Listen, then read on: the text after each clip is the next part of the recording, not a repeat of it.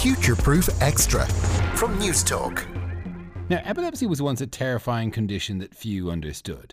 Today, though, we know a lot more about why seizures happen, but it's still a complicated area involving genetics and other acquired factors. New research is now looking at its connection with circadian rhythm disruption. Could one cause the other, or vice versa? Well, Tammy Strickland is a researcher at the Royal College of Surgeons in Ireland and winner of the FameLab Ireland competition. She joins me now to explain. Welcome to the program, Tammy. Before we talk about your research, maybe you might start off by telling us a little bit about FameLab. Sure. Um, so FameLab is, uh, or FameLab Ireland specifically, is a fantastic uh, science communication competition which encourages researchers from all over the country uh, to talk about their their kind of area of interest or just any scientific topic within three minutes. Um, so you're quite limited in trying to come kind of convey a certain scientific idea within a short space of time and get everybody interested. Um, it's a competition that ran for for several years. Uh, in fact, I think this year was the final year, um, and I, I was delighted to take part in it. And there were several heats uh, and ultimately a final, and I, I, was delighted and very shocked to win it. Uh, well, uh, you gave a great talk, which you can see on our Twitter page. Uh, the competition. Um, the idea behind it, I suppose, is to get um, scientists and researchers and people working in STEM to talk about their work to promote science in society. And it's a fantastic initiative that was started by Cheltenham Science Festivals and British Council um, over the UK and has spread uh, all throughout the world. And we have, at Newstalk have been partners for for the nine years it's been going, and, and we're really thrilled to to to, to be the uh, partner and, and and be there as we met all of these um, young researchers who were, were trying to talk about their work. You talked about um, epilepsy and circadian rhythms, and, and this really piqued my interest when I, I saw you speak about it for the first time, Tammy, because I didn't know there was anything um, linked between circadian rhythm, the sort of sleep cycle that, that we have as, as, as mammals, and epilepsy. Can you talk to me a little bit about your research? Sure. So my research um, is looking into the overlap between circadian rhythm disruption um, and the onset of acquired epilepsy. So the, the the epilepsy that I study is called temporal lobe epilepsy, which is one of the more common and more treatment resistant forms of epilepsy. Um, and it's often caused by by various factors, including like head injuries and things like that um, it's kind of it's one that's been reported for for years and years. So it's been going back throughout history since 400 BCE. There's been reports of epilepsy, or people experiencing seizures, loss of consciousness, things like that. Um, and yet um, we still don't really know why does a does a, a, a, sort sort of normal brain turn into one that can, can is predisposed to developing seizures, um, especially when there's no known underlying genetic background. And one thing that's been noted in the literature in an anecdotal sort of way for years and years um, in the medical literature, for example, or even just patients or, or people who with epilepsy have noticed themselves that there's a certain patterning, a, temporal patterning to when they experience their seizures. So they may only experience symptoms during the day, or perhaps they experience seizures at nighttime, or there, there's a certain time element that just hasn't been explored. And I suppose it's something that we um, in the Reschke Chrono Epilepsy Lab in RCSI, um, we work in Future Neuro, which is an SFI funded centre, and also the School of Pharmacy um, and Biomolecular Sciences. What we're really interested in knowing and understanding at a deep level is what is it about kind of this timing system that goes awry um, within pe- people with epilepsy and, and, and what is the relationship between as i say the kind of circadian rhythm the 24 hour cycle and when seizures occur and is there a way to disrupt that and perhaps come up with a new sort of treatment um, for people with epilepsy so, so what is um, an epileptic seizure what, what is happening in the brain when, when someone um, has a seizure triggered that's a great question so I suppose a seizure is something that, and this is good, it's a good thing to point out in terms of nomenclature. Anybody can experience seizure. About 10% of the world who don't have epilepsy, is pretty much anybody, 10% of the world population is going to experience a seizure at, at some point in their life. Um, but a seizure essentially is a an uncontrolled, unprovoked electrical event, a disturbance within the brain. And um, it can last, um, you know, a couple of seconds to a couple of minutes, it depends. Um, but ultimately, someone with epilepsy is someone who experiences um, more than one within a short period of time. So usually there's a kind of a certain definition that you put around someone who has a seizure versus someone who has epilepsy, um, right. and they're again they're treated very differently. Um, seizures can occur because of things like um, excessive um, kind of stress, or you could have something to do with a fever. You have febrile seizures that often occur, um, they can occur in response to some sort of um, head injury again. But epilepsy, as I say, is something. It's a little bit. It's it's different to that. There's more of a, a higher frequency of seizures um, and requires a, a long term kind of treatment. You said um, temporal lobe epilepsy, and, and does that mean that has it, that part of the brain has anything to do with time? Uh, does that are circadian rhythms linked to that? In particular to the temporal lobe? Not necessarily. Now, the temporal lobe has lots of different things going on in it. Um, it has it contains certain emotional centers like the amygdala and the hippocampus, which is to do with memory formation. Those and, and again, time perception kind of plays in there as uh, when it comes to memory and, and recall. Certainly, there's a, there's a, a certain element of timing there, but our actual time perception, not really. The area of the brain that controls kind of time or or certainly circadian rhythms in terms of bodily functions depending on the time of day, including brain function, is this area of the brain called the suprachiasmatic nucleus. And that's fine, it's found just behind the eyes, and it's called a sort of master clock of the body. Um, and what happens is that part of the brain will interpret light information um, and that will signal to the rest of the brain um, and, and signal how to function depending on the time of day. Right. So, um, what is happening then um, in this relationship? What have you observed fr- from the, the, the, sort of sleep wake cycles of humans and epilepsy? What what is the focus of that research, and is there any hypothesis to why these two are influencing each other? So it's interesting. So sleep wake cycling, while it is sort of a, a, it certainly has a circadian rhythm to it, it's only one of many different sort of behaviors that it does have that circadian or, or even diurnal day night sort of um, patterning. So right. other other things, other features of circadian rhythms are things like temperature control or the release of certain hormones and things like that, and secretions, and even your immune system. This is something I brought up in my first FameLab talk. Your immune system works differently depending on the time of day, which is important for vaccinations, things like that. Um, but back to epilepsy. Um, every cell in your brain has a clock and listens to signals that are internal and external and knows kind of what time it is based on those cues. So essentially, circadian rhythms are they're they're not just kind of within one region of the brain. As I say, there, there's a cellular clock with a molecular clock, I should say, within every cell of the brain. So this this itself actually has a, a, a, kind of a genetic component. So certain genes are expressed at certain times of the day, and that directs cellular function at certain times of the day. And what we find is that, and what we're kind of investigating is how did those genes that define time of day, how do they behave in people with epilepsy? And we actually find that they're quite disrupted, which is very very interesting. And one thing that we actually are looking at at the moment in, in mice who have epilepsy, we're, we we want to know which cells have this clock that's abnormal because there's different types of cells in the brain. So, like I said, if every clock or every cell in your body has a clock, and every cell in your brain has a clock. We want to know in epilepsy which clocks maybe aren't working properly, and can we correct that?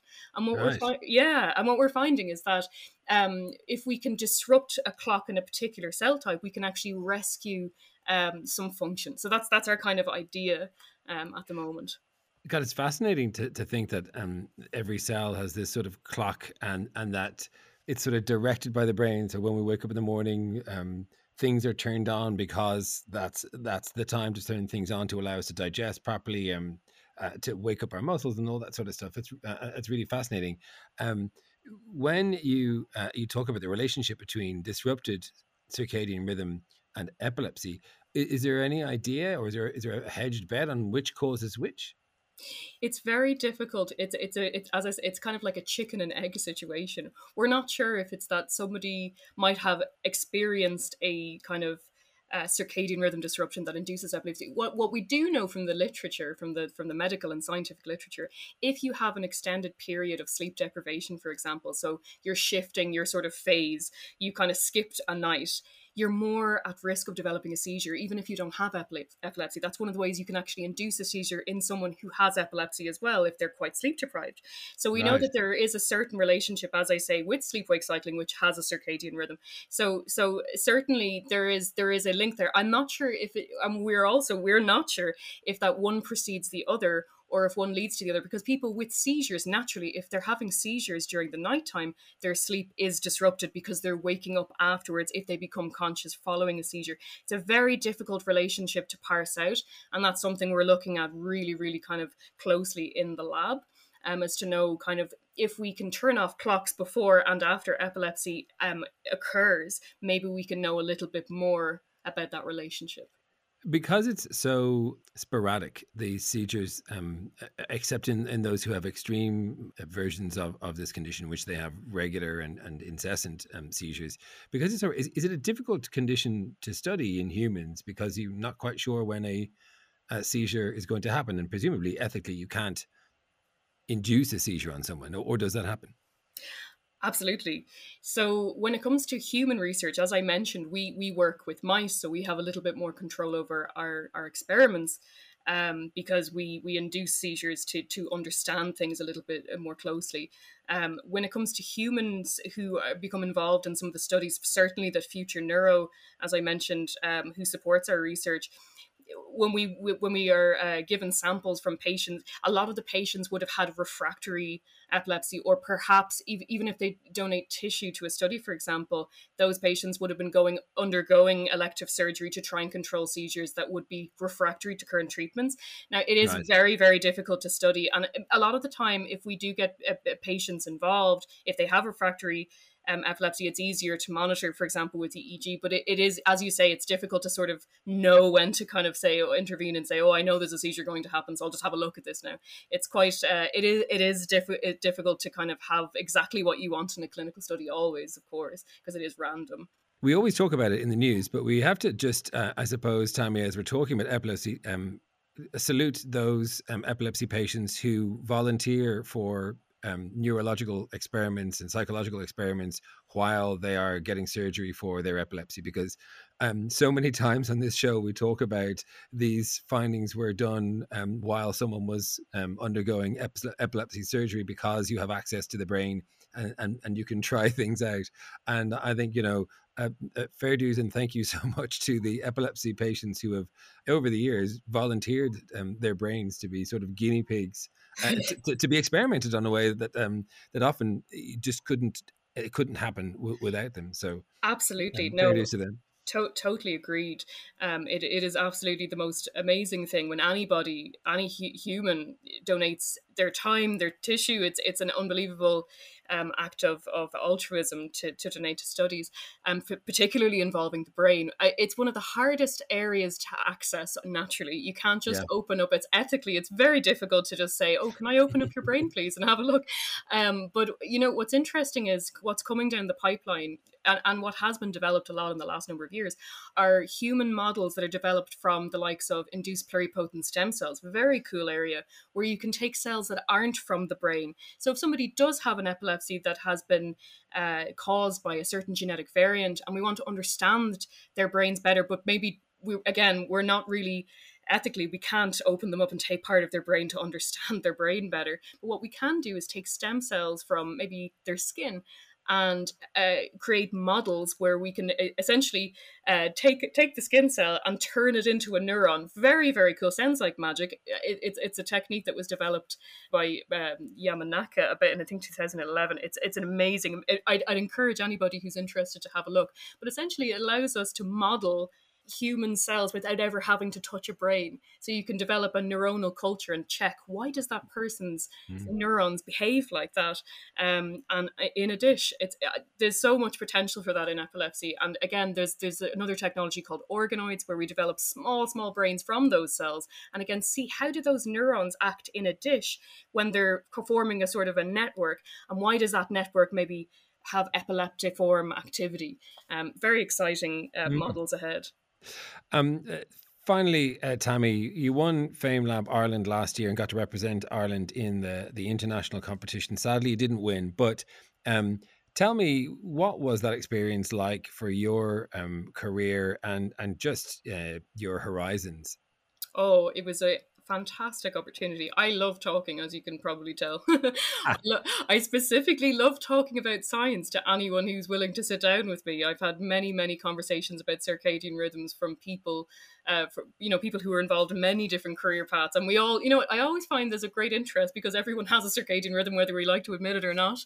Um, in the modern day, you know, we're working constantly. But anyway, it was it was a fantastic opportunity, FameLab, to meet lots of like-minded individuals who love talking about their science. Um, and additionally, it actually connected me um, over the internet because it obviously was delivered online for the past couple of years. It connected me with to people on the internet who I, I, I generally wouldn't have talked to, including an airline pilot who talked to me about his circadian rhythms and how they were disrupted um, over over the years of his, his service, which was very interesting. Actually, inspired my fine my talk in the international competition um, because I, I, think we all take for granted in a way, a, you know, people who work shift and how does that impact their health ultimately. Um, it's really, uh, to me, not only from a kind of a, a, standpoint of getting to know new people and making, uh, you know, connections and that, it just made me think a lot differently about my science and about the impact um, on everyone, including people with epilepsy, but also people with other neurological conditions or just ordinary people who don't suffer from neurological implica- you know conditions. There's implications for everyone. Well, Tammy Strickland, the final FameLab Ireland winner. Thank you very much for joining us. Tammy's uh, research is funded by, um, in part, by Cameron Boyce Foundation and Cure Epilepsy. Um, so important to recognise those people who make this sort of research happen. Tammy, thanks very much for your time. Thank you. Oh, she's such a lovely person, Tammy, um, and uh, very proud of her achievements at FameLab. Uh, it is a shame that this is the end of an era for us. We've been partners with FameLab for quite some time. I've hosted um, the finals every year, and uh, it was a fantastic competition. I made some great friends. Huge thanks to the British Council who warmly welcomed me into their team, uh, and to all of the participants we met over the many years. It was such a fantastic ride. Um, if you want to know more about the programme and look back on nine years of FameLab, you can go to britishcouncil.ie forward slash FameLab and you can see Tammy's talk for FameLab this year on our Twitter page. It's at Newstalk Science.